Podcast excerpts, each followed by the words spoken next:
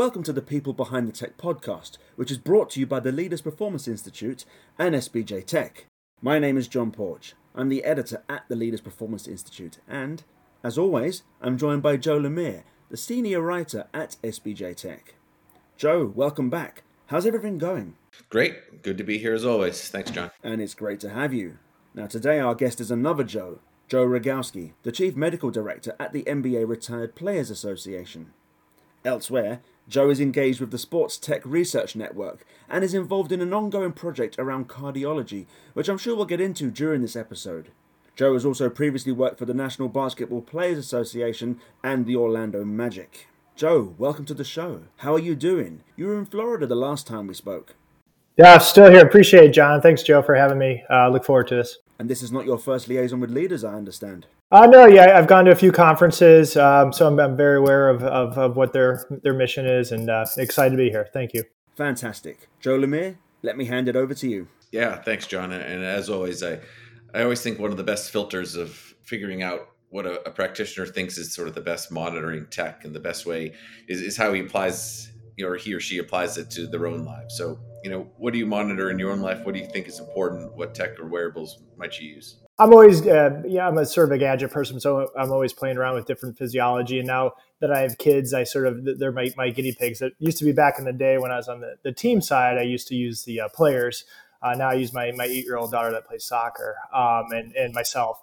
Obviously, I'm always looking at heart rate. You know, as John mentioned earlier, I'm, I'm very big into cardiac, so I'm always analyzing you know just different cardiac responses to to exertion and exercise and looking at uh, muscle physiology and I think this last 12 months has given me a, a, a really appreciation of where tech is headed um, in terms of you know just the innovation because I've been really you know able to focus a lot on on some of the different devices out there and play with them and see you know what's sort of on the horizon. How did you get into this field in the first place? I know you you played American football back in college and where'd you go from there? It, it was an interesting uh, uh, uh, sort of route. Um, when I was after college, uh, my degree is in uh, athletic training, sports medicine, so I was more on the physio side for, for the Europeans. Um, and then um, I went and received my master's uh, in cardiac physiology at University of Central Florida, and that that sort of start piqued my interest in cardiac and how it's involved with athletics. And what I noticed at the time is there wasn't really a big focus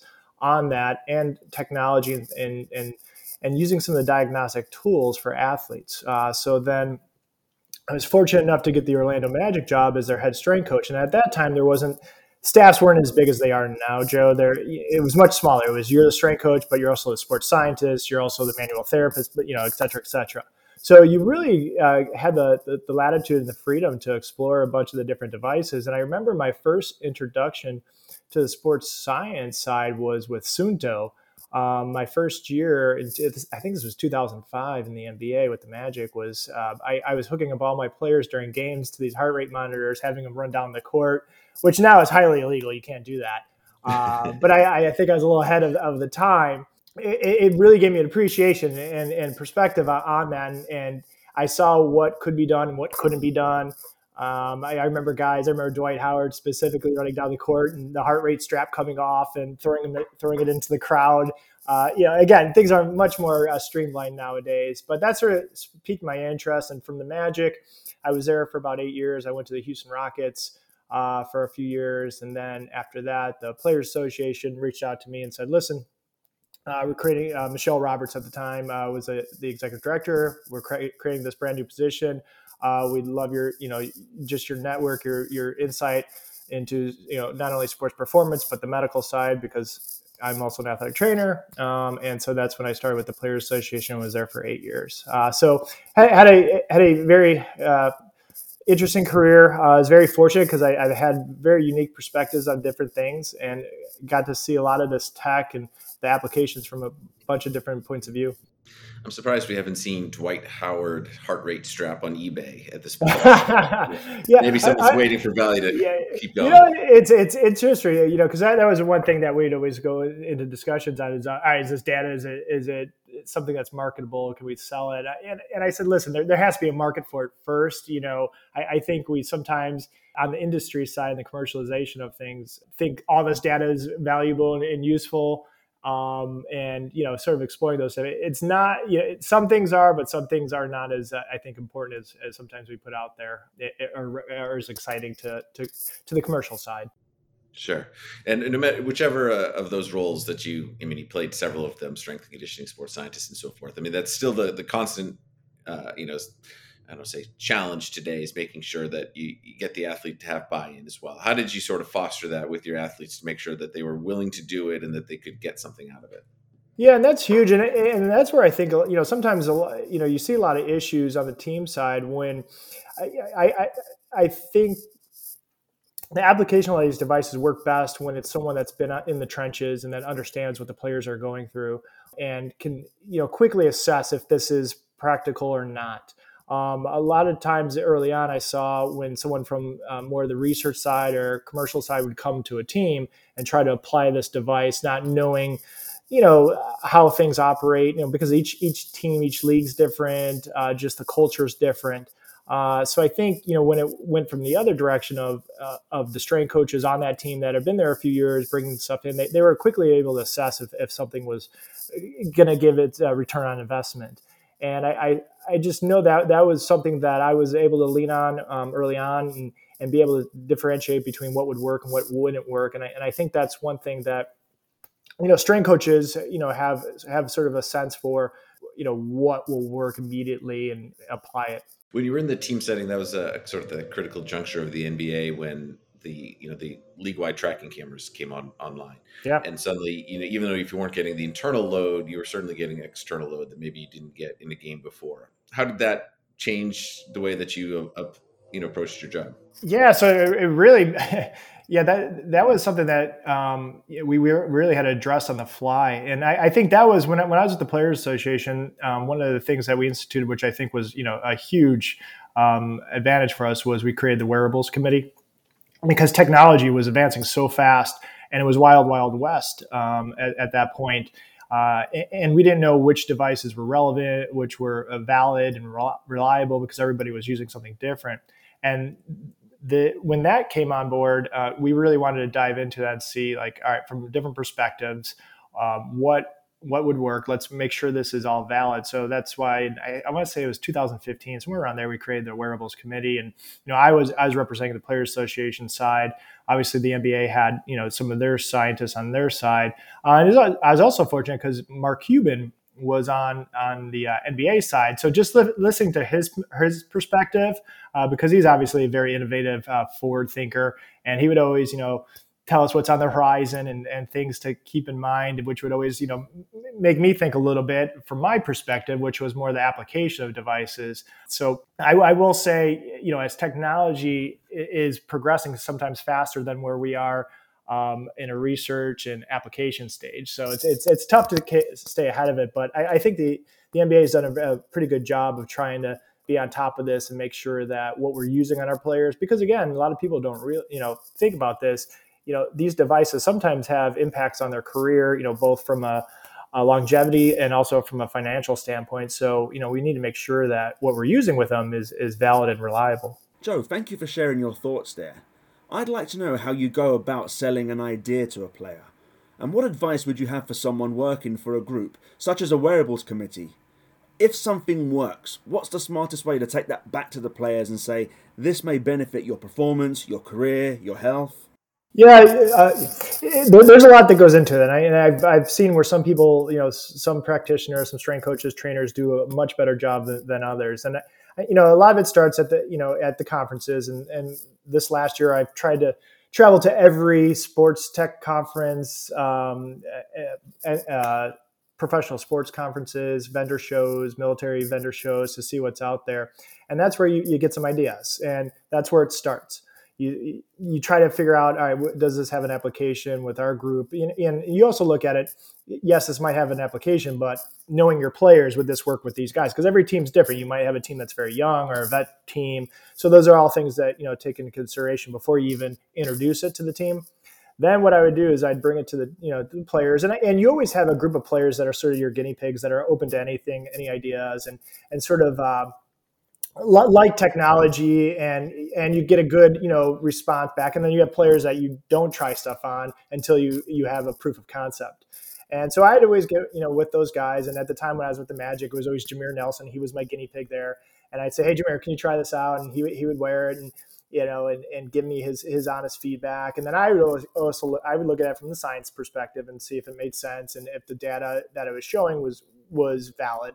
Uh, but also, you know, more importantly than anything was, you know, is it practical? Is this something that he could, you know, wear in a practice? Is this something that I could consistently do, or is this a one-time, you know, thing and you get the, you know, the data from it and you move on? And I had plenty of those devices, which actually changed, you know, how I'd think about training these guys or how I, you know, how I'd help them with recovery. But it, it is a sell on the players because I always say, you know, with the players, you have you, you have so many asks before you you've run out of asks and and and they turn they tune you out.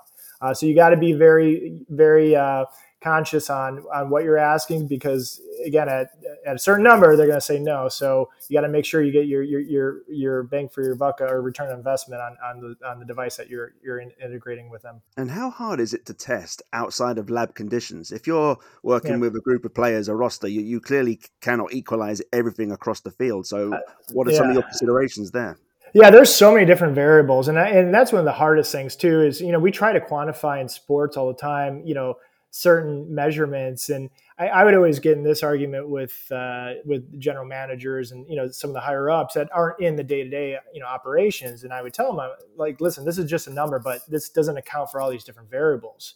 Um, and I and I ran in that sometimes with a couple of sports scientists that weren't were just giving me one objective measurement saying and trying to you know say this is what's going on this is what's happening and I would have to come back and be like no that's actually you're completely off this is what's going on behind the scenes. He didn't sleep last night. He was out till three in the morning, you know, what have you. That's affecting the number, not that he's fatigued from performance and all that. And now you're actually, you know, adding to that by you know changing his perform you know his his training structure and all that so the, those are those communication things that i think have gotten a lot better over the last several years uh, you know maybe five ten years ago was a little bit of, of a different story but you know that that's getting consistently better and i, I think people you know are realizing there's no there's no miracle one data point or specific number that you can rely on. You know, you have to take it all in, all the different numbers, all the different variables. And, you know, honestly, the biggest thing too is just, you know, talking, you know, and people don't like this is the subjective side of it.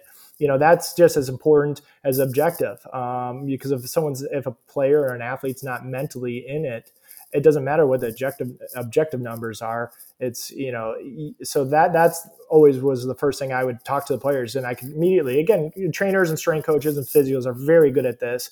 It's just when they walk in for you know through the doors to the training room or the, the strength room and say, "Hey, how you doing today?" and you can tell within five minutes what you're getting out of that guy, um, just depending on their reaction and their subjective you know uh, response to you. This seems like a good point to ask about the the phrase that everybody loves to talk about with basketball these days, load management, which yeah. you know has certainly been taken on a, a, life of its own. But how did you manage load? I mean, how did you go about making sure that everyone was as fresh as possible? And do you think, as it's being done now, is the right way to do it? Yeah, so oh, the big debate, and and I was very fortunate when I was with the Magic. Our head coach, uh, Coach Stan Van Gundy, really opened up my eyes to what training really was and how good of conditioning shape our players could be in, and that that was that was a great learning point for me uh, to see you know how hard we could push these guys and have them healthy. And what we were finding back then, uh, we were having you know, and this was several several years ago. Uh, we were having players play 82 games. That, that was unheard of. And they were in tip top shape and we had very minimal injuries. Fortunately, one of the lowest injur- injured teams, and obviously some of that comes to strength and conditioning, but I, w- I will put a lot of that on, on coaching. I, I think coaches, as much as the, the performance staff, has have input and have an involvement in player injuries because if you're not pushing them in practice to build up that load um, so that when they get into games, you're really putting yourself at a disadvantage and putting these players at risk. And you know, Coach Van Gundy was very good at, and the players would gripe. I mean, they, they, there was always pushback, and everyone complains when they have to, you know, do extra, you know, conditioning and running and all that. No one likes that. But when I would talk to the players, and even talking to the players to this day, they will say that it's the best shape they've ever been in, the healthiest, healthiest they've ever been uh, during those days. So, you know, now looking at player load, it's, you know, we we need to be careful. I, I understand, you know, contracts are getting bigger and that sort, but you also don't want to put the players at risk for injury by detraining them. And that's why that's sort of, I, I, think the pendulum's gone from one end to all the way to the other end where, you know, now the players aren't, aren't in shape going into the playoffs sometimes. Um, and they're getting injured, you know, because now they're going full throttle in the first, you know, first week of the playoffs, and you see a lot of injuries spike up there. So I think it's, you know, it's definitely a team effort. It's definitely the strength coaches having the, you know, the ear of the coach, the coach having the ear of the strength coaches and the trainers, and everybody being on the same page and, and not under training players. Um, that that that probably concerns me more than overtraining. I, I always say I've, I've never seen uh, an NBA player overtrain. Uh, you know, overtraining is more on the side of, and I've seen this with like triathletes or marathon runners and that sort. Now, uh, basketball players and professional athletes have other variables that account to that, like you know the sleep deprivation and the travel, which that affects their performance absolutely. And sometimes that gets masked as you know, oh, this guy's fatigued from you know sport. Not it's not, not necessarily the sport. Sometimes the travel and those other variables that come into play. So it's you know it takes a keen sense to differentiate between why is this guy really tired, what's really going on behind the scenes. If we if we d- d- you know don't train them this day, are we doing them a disservice? Um, you know, because sometimes I, I, would always tell the players like, "Hey, come in, just get a workout in, just get your body moving. It'll wake you up." And they always felt they always did it begrudgingly, but they always felt a hundred times better afterwards. And then they, you know, they got their body in sync and, and that sort. So it, it is a slippery slope, but uh, the uh, load management. Yeah, and then of course you went from that team setting to being chief medical officer of the Players Association. So yeah. how, how did that, uh, you know, especially in that role, how did your view evolve? Uh, hopefully people respected and, and, and trusted me is that, you know, coming from the team side, I, I, I was whatever's best for the players. Even though I know um, sometimes player load came into play, I, I also said sometimes it could, you know, be a disservice to a player. So I was always very, you know, uh, forthright with the players or the agents. And, and that's where it said, listen, you know, you also have to get in shape, you know, so you, because again, this is affecting your career. Um, if you're playing less minutes, if you're playing less games, you know that that affects your career that affects you financially. So i think they always knew i was coming at it from what's what's in the best interest of the player because for everybody involved if the players are on the court that that's good for the league that's good for the players association that's good for the team that's good for the agents. So everybody wants players on the court. So i would just sometimes be that you know that hey let's think about this you know uh, from you know all different perspectives. You know you do have to be in shape and I would just give you know my my perspective of being on the team side for ten years. And I think that was sort of a benefit that you know Michele Roberts at the time would you know lean on and and and, and value as well. If you think back to your conversations with players and agents, did they ever have the capacity to surprise you? Would a player ever come to you with a question, for example, that had you questioning your own wisdom? uh, that would be daily. um, you know, it's it's, re- and I think that that was one of the best things that I learned working um, as a working for the Players Association because I had to wear multiple hats and I had to talk to different groups across the board. So I had to, I, I had a, same problem, same subject matter. I had to present it to the player in one one manner, one form that they would understand what would resonate with them. Then it, the agent was completely different. Then the the the team staff um, that I, I, was, you know, in the middle of. I would have to explain it to them in a different manner, and the NBA and the Players Association, and it just went down down to lawyers. They're, they had one, you know, interest for them. So it really, in that capacity, it really made me look at it from a bunch of different lenses, and I and I think that was one of the things that I was probably I enjoyed the most was when I got to speak to the team, you know, trainers and the team strength coaches at their annual meetings because I would look at, you know, because I've been in their shoes and I, you know, I would sometimes not see the forest for the trees and I would just see it from my, my lens, my perspective. And I would try to, you know, let them see it from all different, you know, views and say, Hey guys, listen, I know where you guys are coming from. I know this is hundred percent, but you also got to say that you also got to see that this is in play as well. And so I try to, you know, explain it to them where they would sort of understand the different perspectives and I, I, think that that communication part was so crucial and so vital, especially during the COVID times of, hey, this is what's going on, and sort of being uh, on the forefront of that and, and being a, an advocate for the trainers and strength coaches of, listen, I know what you guys are going through. I, I know, you know, this this load on you. Players, I know what you guys are going through. I know, you know, this is weighing on you guys. Let's, you know, try to figure out how we can do our jobs, uh, you know, and and move forward with it. So, you know, it's it, it's it's been a blessing to have these unique ex- experiences and, and, to give me this uh, perspective and create this network. Uh, so I, have been very fortunate in that, that realm. And now I, I look at things a lot different when injury happens or people talk about load management or contracts and all that. It's, it's, it's I've been very fortunate. This is a, seems like a, another good point to interject because uh, you got that title of chief medical officer in January 2020. So talk about a, a welcome to the job moment when the world shuts down a month or two later. oh yeah, COVID. That was that was fun time. I I I I, I my, my, wife laughs. She's like, I've never seen you work so much. I, I we would have calls till three in the morning uh, with the NBA, um, and I would be calling our executive director at 2 a.m. Uh, just trying to explain, hey, this is what we're doing because we, you know, that that was at the time we were trying to get the bubble uh, going and, and making sure um, we were staying, you know, ahead of what all the sports, uh, what all the scientists and medical personnel were saying. Um, and I, I, learned a lot. I, I, will say that, and but also keeping, you know, again the big picture you know in mind of hey this is you know this is what's important and in representing the players you know the last thing we want to do is put them in a position to uh, you know jeopardize their career or their health so that, that was a lot, that was a very stressful situation um, i'm i'm glad it's over but you know it it, it, it was very uh, very enlightening and how do you know what to say and what not to say to a player so if you've got let's just say 10 things you want to tell them or could tell them in theory but you're only going to say three of those things. What's the thought process in your mind? Yeah, it really depends on the player. Um, I, I, I, you know, coming into the league, I, I, didn't really appreciate that or value that as much of getting to know the players and just knowing what makes them tick and what's important to them.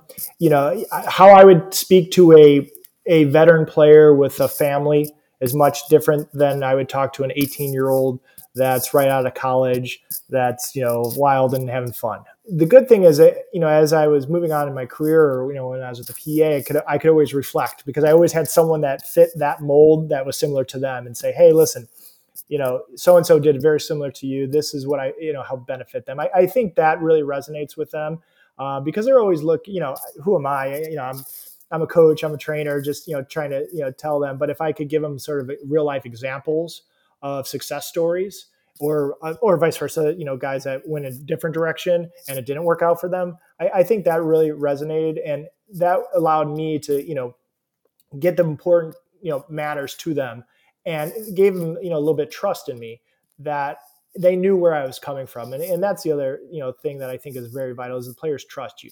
I, I would always tell players I got your backs first. I, I learned this early in my career from another strength coach who told me Joe, you know, players will will do will go to the ends of the earth for you if they know they could trust you and you have their health and long term health in your best interest. And that sort of started me honestly down the road of cardiac. Uh, because you know we were having so many players have you know cardiac issues you know post career so i you know and that was a little bit of my background in my master's degree so i started looking at that and you know started working with players on thinking not just hey and i would tell them this uh, listen I, I love having you on our team. You know this might last three four years. You're going to retire by age 35 let's think about your long-term health after 35 let's teach you skills that could help you play with your kids when you're older and that sort and i think that really helped by the trust of the players and and then allow me to get my other messages across to them. And you mentioned triathlon before. So if you compare triathlon, say, with basketball, completely different sports. One yep. is, shall we say, linear. The other one is what non-linear, I guess. Yeah. Do you find there's a difference when it comes to buying between a linear and a non-linear sport? Because if you know what the goal is, you can you need to swim, you know, so far in such and such time. It's very different to playing a fluid game like basketball, right? Yeah, yeah, and, and, and you know, having having done both, you know, a, a triathlon is much more objective, much more number based. Um, you know, seconds matter. You know, the little details, one percent, two percent, are big differences. You know, basketball, it's hard to to you know give that an objective measurement and and and you know use the same uh, scale. So, and, and, it's more of an individual sport. Obviously, you know, uh, you're in your own head uh, doing triathlons. It's it's all on you uh, you know, you're your own worst enemy sometimes. Basketball, you have, you know, a team. You not only have your basketball team, you have your coaching staff, you have your uh, su- support staff, medical, and all that. So um, it's it's definitely two different animals and two different ways of, uh, of approaching it. And it, it is uh, two very unique uh, sports settings. And what area uh, you know, we've certainly heard a lot more about recovery or sleep. Like, what is what's the area of of the job and managing players that probably changed the most during your career, or that you know by the end of it you were thinking more about that maybe you didn't early on? Yeah, um, it, you know, c- coming in early as a strength coach, you're all ready to you know get the guys in the weight room, lift, uh, power development, and all that. But then, it, as I mentioned earlier, with the travel and just seeing what a beast that is, you, and you don't really understand it until you do it your your first year, and you're getting in at 2 a.m. every morning, and it's it, it's it's doozy. Is addressing that and and looking at it through a different lens of, all right, you know, how do we combat the sleep issues? How do I get these guys just feeling good every day to perform? Um, you know, sometimes it's not about getting them in great shape and strength and conditioning. That that's all part of it, yes. But how do I get them once they get that to be able to replicate that on a day to day basis in games and not feel fatigued and and on a long West Coast road trip get exhausted where to the point where they're now at a higher rate for injury and all that. So I really had to dive into that side of things and and work with uh, the medical staff and you know the other support staff personnel of all right, what what can we do to make sure these guys are at their prime every day? And again, nothing's perfect, and and we, you know, there would be things we tried out that would fail, and other things that we'd see success. And each guy was a little bit different. Some guys uh, resonated with cryo chamber. Some guys resonated more with cold plunge. You know, so you really make it specific to to that guy, and sort of have an open mind for it as well. Um, and the great thing is over the last 10 15 years technology has advanced a lot in that group in that area so there's different devices to use different things to try out and implement that have, i think really have helped players and help increase the longevity of their careers. And, you've mentioned the, the cardiac interest and uh, i'd love to know a little more detail about what you're working on now and what's the specific vision of you know the objective that you're trying to achieve. Yeah, so uh, you know, obviously, you know, working with the Retired Players Association, you know, that's one of my main focuses because that that demographic is, you know, cardiac cardiovascular disease, like every American, you know, that's in their you know 40s, 50s, 60s. You know, being a little more on the diagnostic side, I've really tried to, uh, you know, uh, try to look at it from a couple different uh, viewpoints. And, and one of the things that I think that tech has really moved, and, and I'm sure everybody is aware, you know, aware of this, is AI and, and looking at, you know, looking using sort of the AI to to take out the human error element that sometimes we see in diagnosing because you know one of the things I've I've really appreciated talking with a lot of the sports cardiologists that you know work in, in with professional athletes is there there's a there's a lot of you know vague there's still there's still a lot of understanding that needs to be done with athletes uh, not just current athletes um, heart um, but also when they retire and what happens there um, and sometimes there's human error, you know, with anything, with whether it's on the, the, the diagnostic side, whether it's on the reporting, reading side, you know, that's just you know something that happens. You know, if we could limit that or you know help with that, you know, integrating different uh, technology, that you know that's the ideal situation. That's what everybody would want. So I've sort of gotten into researching that side. I, uh, I, I, just did a re- uh, helped contribute to a research study with uh, University of Georgia and University of Florida uh, where we looked at muscle physiology, you know, just trying to get a better understanding of the athlete's heart and, you know, what that uh, looks like and, you know, what that looks like post career and, and, and down the road. So doing some longitudinal studies, which is exciting uh, and it, very interesting. Yeah, and I think this audience would, would, probably be interested to know maybe a little more like uh, what what are you finding with retired athletes? Like what are they more susceptible to certain conditions or are they less susceptible well, yes and for a couple of you know reasons um, and this is why i implemented this part in terms of our, our health screening so we, we do health screenings with the re, you know with the retired players uh, six times a year uh, with our nba guys so we do these big events um, and obviously it's very cardiovascular based. We do full echocardiograms carotids ekgs blood pressure blood panels. But the other important part of it um, that you know we ended up teaming up with uh, North Shore Hospital uh, was implementing uh, orthopedics uh, because cardiovascular health is very predicated on being having a healthy lifestyle, and unfortunately, these guys post career have hips, knees, ankles that need replacements that limit them in terms of doing cardio that we are, are fortunate that we could go for uh, hopefully for a jog or or what have you you know former basketball players or football players or what have you, former athletes, sometimes are limited in that. And because of that, they put on weight and are not the healthiest people. So I, I, think that you know having you know an orthopedic component also to the cardiovascular component of having a you know a sound cardiology group around is, is vital to these guys um, long, career, longevity and getting them on the right medications. That that's one big thing that I saw. A lot of these guys were pre-diabetic. Uh, and that sort, um, and they didn't know it. Uh, and just putting that on the radar and being proactive about their health, I, I think's uh, been huge. And we've we've saved, I will say, uh, several uh, several players at this point, whether it's through surgeries and or getting them on the right medications. Uh, that has been very beneficial and, and, and very exciting. And again, you know, using this data and, and sort of these numbers for um, and what we're finding to better the next generation and to learn from what we've already done, I, I think has been very uh, important, very integral, and, and working with some of the top sports cardiologists to say, hey, all right, we found this. What, what's our sense here? How can we move forward with this and make it better for the younger generations? Wow, yeah, I can imagine that's very rewarding to, and then and as you say, you can start applying what you've learned to work with that 18 or 19 year old to make sure they mm-hmm. chart a slightly different path down the road. Yeah, absolutely. Yep. Um, and then uh, John mentioned at the outset that you've also started getting involved in the in the Sports Tech Research Network, uh, and yeah. it's a it's a group I've had a chance to speak with, and I know there was um, you know a, a, white paper put out about a you know sort of what we were talking about earlier about how to choose and validate devices. I'd love to know a little bit more about your role. Yeah, uh, so uh, you know, I, I, was very fortunate uh, to be asked to be part of that um, a group of very specialized, very intelligent sports scientists. Um, and I, I, was flattered that they they asked me to be part because I, I am not as as sports science and sports tech uh, savvy as they are.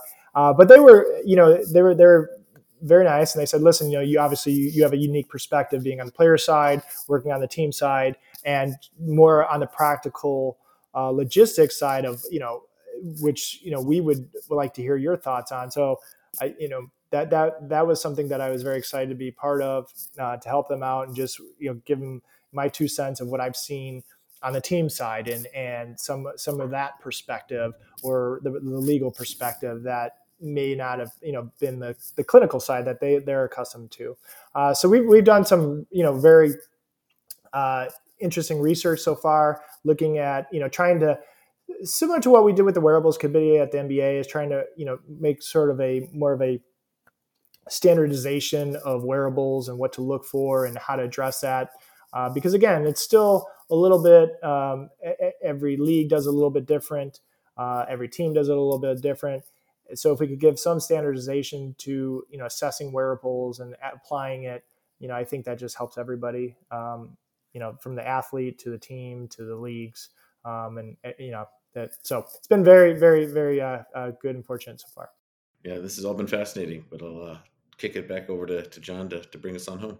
I'll certainly try to do my best on that front. Joe, you discussed the potential for AI to remove the human error from medical diagnoses in professional sports. Where else is AI having or can have a profound impact in your view? Yeah, so AI is uh, obviously the hot new new topic, and uh, you know, uh, like I said, I you know last year I've been very fortunate to play around a couple different companies. I, it was sort of where wearables were, I think, ten years ago. It's sort of the wild wild west. I've been on a bunch of calls with different companies that use the word AI, which I think it's still a, uh, a, a vague term that no one really you know knows what it is, and um, it might just be you know uh, you know a, a, catchy phrase with some of these uh, companies. But I, I, think it's still in the works. It's still in the progress. We're trying to fill it out. I, have seen some devices that, um, and some companies that are much further on uh, further along with it that have done some really uh, remarkable things that I've talked to them about. Well, what if we did this? Because I know this is a, a definite area need in sports or cardiac or what have you. Uh, so having those dialogues has been really exciting and refreshing about the possibilities. Uh, but again, you know, going at it with you know uh, sort of uh, you know viewing of of hey, there also is potential. We still need to validate and proof of concept on a lot of these things because you know I don't I don't want to get you know too far out uh, ahead of it. So it's it's still in the works on the AI side. Yeah, we'll need to edit that. but you know, I will say you know in terms of the AI as well, there, there's it's not just being applied to sport. I, have seen different like from scouting. There you know there's a couple different companies out there um, that use it to scout athletes. So it's just not on the medical side it's there, there's a bunch of different areas that it could be implemented. Recovery side, I've seen it.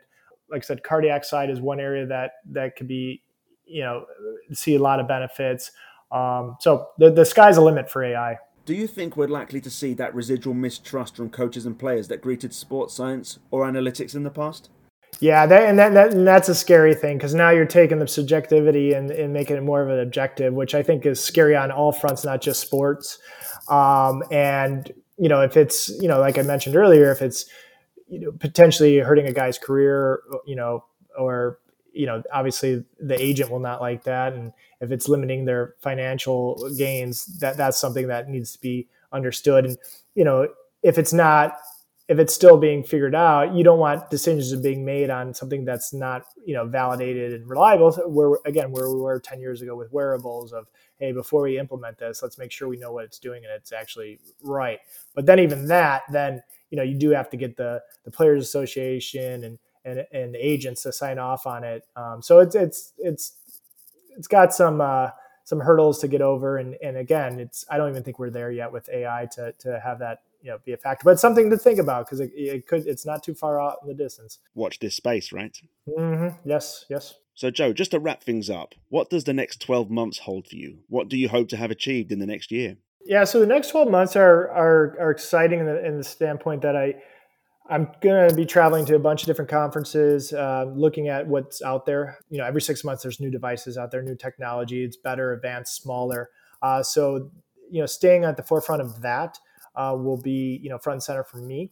And then also along the lines of you know AI, um, seeing what applications we could you know use that for, where it's actually benefiting the player, um, benefiting the athletes, and and and taking some of that human error element out of medical uh, would would you know is something that is intriguing to me. Uh, using it for research, uh, making it making us look at things that we might not have uh, thought of before um, because there's so many different variables, as we mentioned earlier, that affect these players. That you know, putting a couple of these variables together to and and making assumptions, I, I think, and looking at the research on that, I think would be beneficial. So that, that's I think very exciting um, to see you know where we're at in 12 months, uh, both on the technology side, the wearable side, the AI side, um, and seeing if it's you know how how do we apply it, but also keeping the safeguards you know that we are dealing with human beings and we're dealing with athletes that have careers. So keeping that also in perspective, I think is is crucial and very important. That's brilliant, Joe. Thank you so much for your time today. Really appreciate it. Uh, John, Joe, thank you guys for having me. I really appreciate it.